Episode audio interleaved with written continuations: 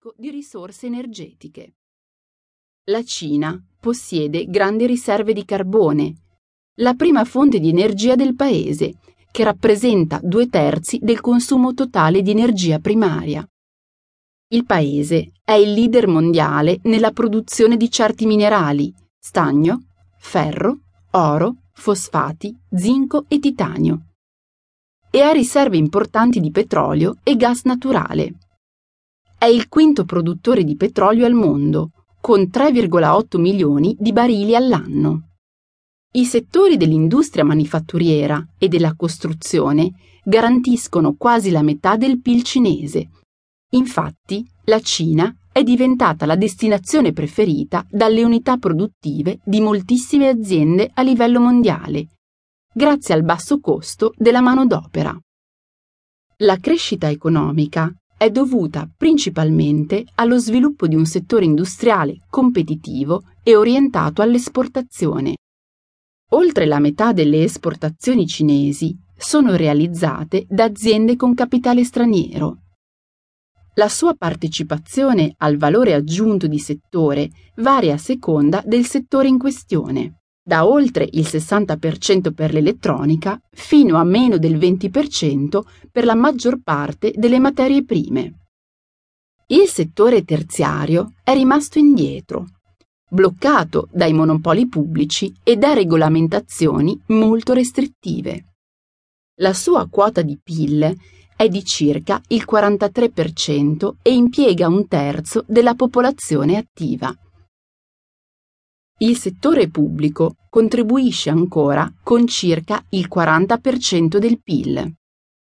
Nel 1949 la Cina di Mao Zedong abolì la proprietà privata e i contadini entrarono a formare parte di collettivi che arrivavano a comprendere fino a 5.000 famiglie, in quello che fu ribattezzato il grande balzo in avanti. Tuttavia, il sistema non funzionò e ridusse di molto la produttività delle terre, causando gravi carestie. Si calcola che in quel periodo circa 45 milioni di cinesi morirono di fame. Così, nel 1982, il governo decise di correggere la sua politica di collettivizzazione assegnando le terre alle famiglie, che le avrebbero lavorate per proprio conto, tenendo per sé ciò che rimaneva dopo aver consegnato la quota di produzione allo Stato. La proprietà della terra stessa rimane tuttavia in mano allo Stato.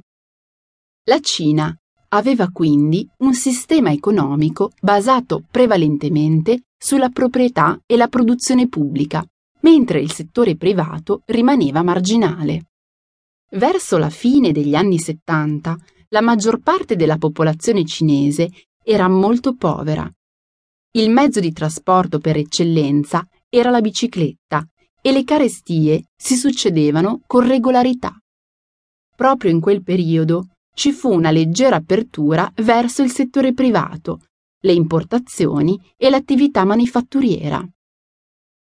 E come abbiamo visto, persino il settore agricolo fu parzialmente privatizzato.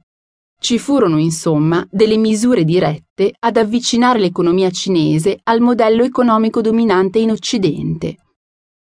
Oltre alla già accennata decollettivizzazione delle terre, furono consentiti gli investimenti stranieri e la nascita di un'imprenditoria locale.